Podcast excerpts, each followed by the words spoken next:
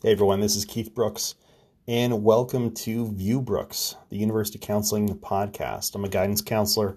I've been in education for 14 years, and in this podcast, I want to look at all things related to the university application process, but from a distinctly Canadian lens.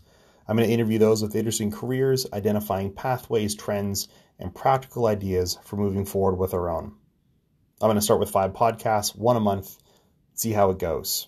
So please subscribe because, uh, well, my mother doesn't have the internet and I need at least one subscriber.